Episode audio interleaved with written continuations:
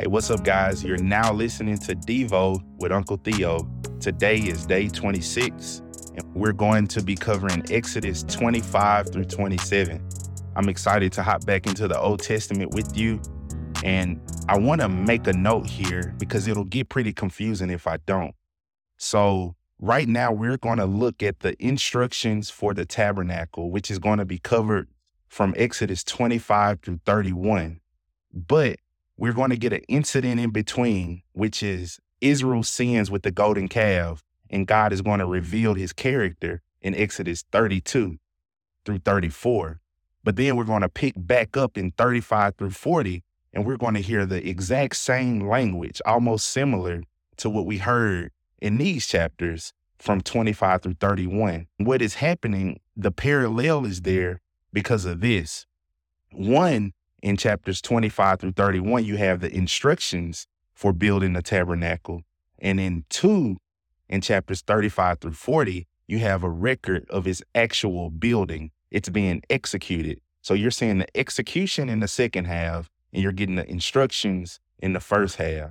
So does that make sense? So sandwiched in between the two of these accounts is the story of the golden calf, a story of rebellion and eventual forgiveness. Now, I know we love Jesus, but let's not use Google to teach us about the tabernacle. Use some good resources if you want to go deeper into this.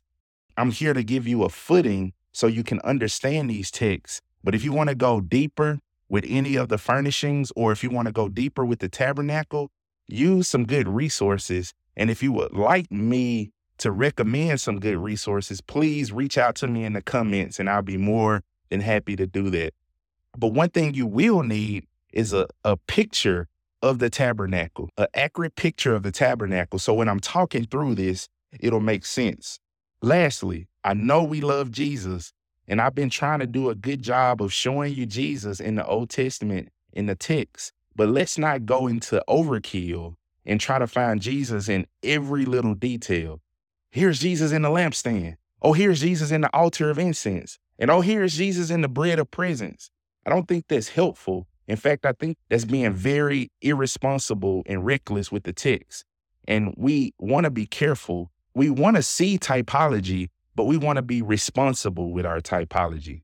So, chapter 25, we get a list of the materials that are being brought before God for the purpose of building the tabernacle and related items. And we have to stop and ask ourselves the question how did they get these materials?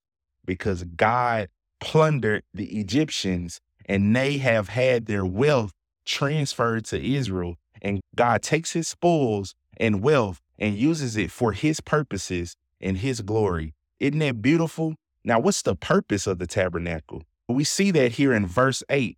It says that let them construct a sanctuary for me that I may dwell among them.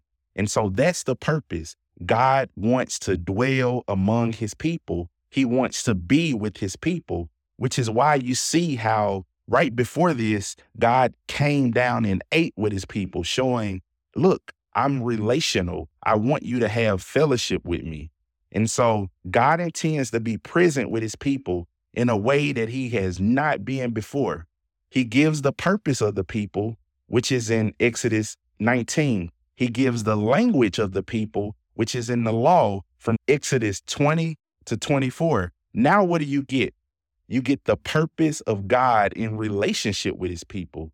This is what he wants them to get. What's next? Purpose, language. Now you get presence.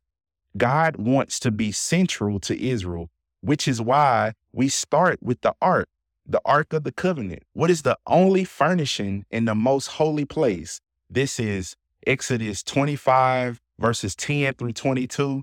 And we'll see this. I'm going to go ahead and say this so you can start thinking in this way. And we'll see this again in Exodus 37, verses 1 through 9. The only furnishing located in the most holy place is the ark. Now, I want you to get a photo so you can see this there are seven things we need to talk about in the tabernacle. We need to talk about the Ark of the Covenant and the Holies of Holies. We need to talk about the altar of incense, which is in the holy place. So there's only one furnishing in the holies of holies. There are three in the holy place the altar of incense, the table of bread of presence, and the gold lampstand.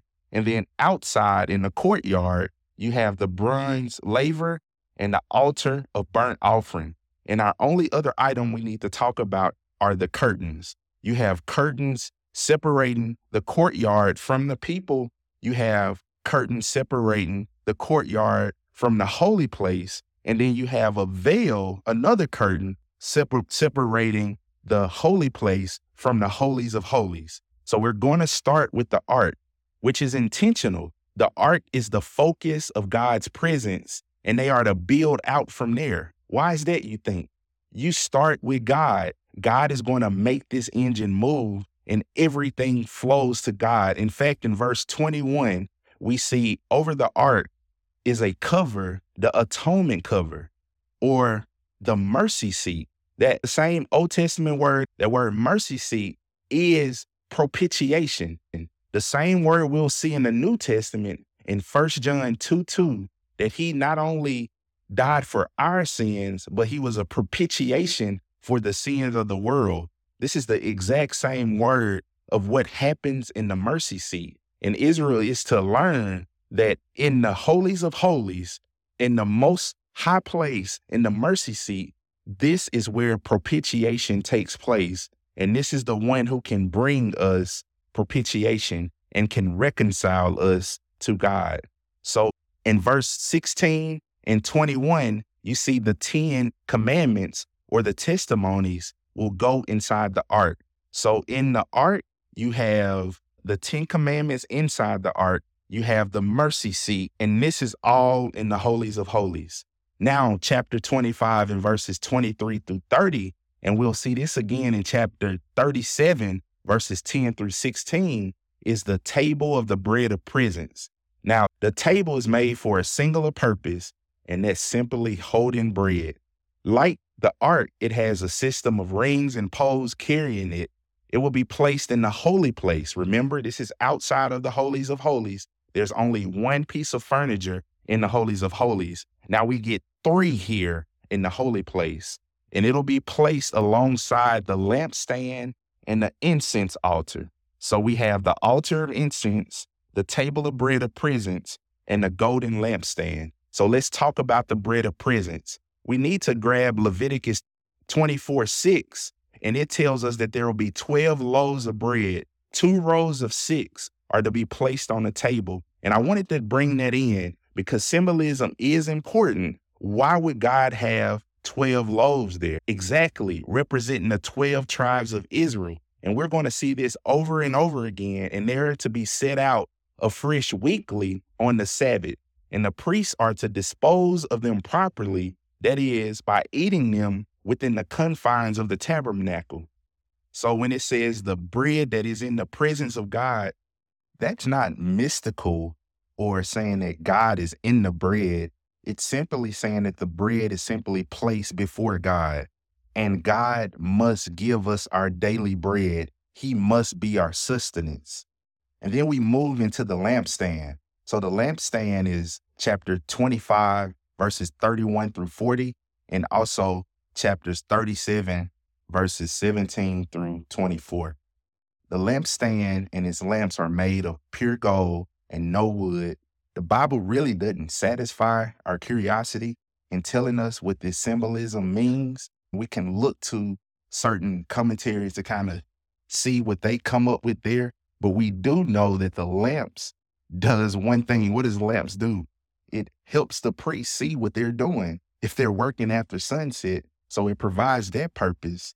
The matter of attending to the lamps are important business.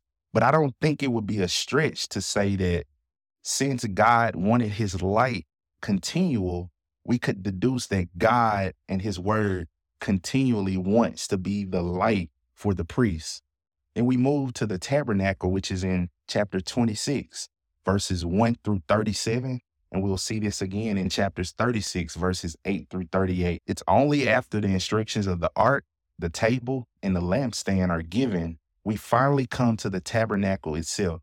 The amount of space and attention given shows that it will be vitally significant to Israel's religious practice. The tabernacle is basically a series of curtains and frames. The curtains covering the entire structure are to be made with fine linen and colored yarn. The, the cherubim are to be worked into the design and an ever present reminder that the tabernacle is an earthly representation of a heavenly tabernacle. Remember, the tabernacle is where heaven and earth meets. This is where God will dwell with his people.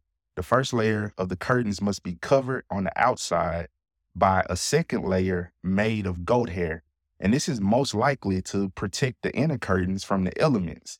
With, with it being outside, they're to have two further layers of ram skin and hides of sea cow covering the layers of goat hair. This is chapter 26, verse 14. Now we enter into chapter 27 and we get to the altar of burnt offering. This is chapter 27, verses 1 through 8. And then we'll see this again in chapter 38, verses 1 through 7. The altar is located in the outer court.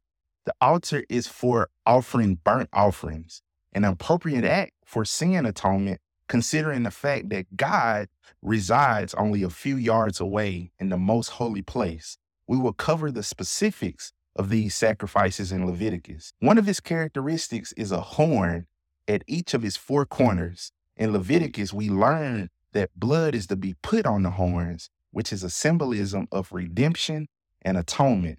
We also see that people cling to the horns of the altar as a way of seeking refuge in God's presence from harm. And we'll see this in 1 Kings chapter 1 and chapter 2. Next, the court of the tabernacle. This is still in chapter 27, verses 9, and we'll see it again in chapter 38, verses 9 through 20. So the court is a rectangle of about 150 feet north to south and about 75 feet east to west. Now, let me give you reference for scale. A regulation basketball court, the dimensions of it are, are 94 feet long by 50 feet wide. So this thing is bigger than a basketball court. The courtyard entire enclosure is bordered by the outer curtains.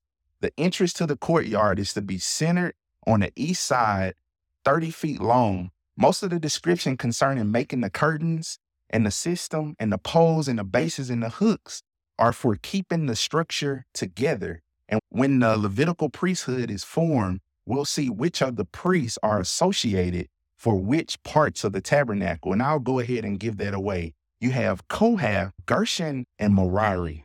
So Gershon will be responsible for the skins, that is to say, the curtains. Merari is to be responsible for the bones, which is the poles. And Kohath is to be responsible for the inner workings and the furnishings which is why we'll see later why Kohath, the Korathites, the sons of Korah, will start to have a problem because they're so close to the inner workings. It's almost like, why aren't we the high priest? But God didn't designate that, and they're going to start to rebel against the designated high priest of the Levitical priesthood. So hold that, and we'll talk about it later. Next time, we'll pick up in chapters 28 and we'll talk about the garments of the priests we got words like ephod, the Urim and thummim, the bales of gold, and the consecration of the priests, and all of the offerings that they'll sacrifice to basically jumpstart the system. And don't forget, we still have two more furnishings to cover the bronze laver and the altar of incense. Let's continue to work through this and familiarize ourselves with these terms so that we can, can continue to understand how the tabernacle is built how it functions, and eventually we'll start to see how it points to Christ.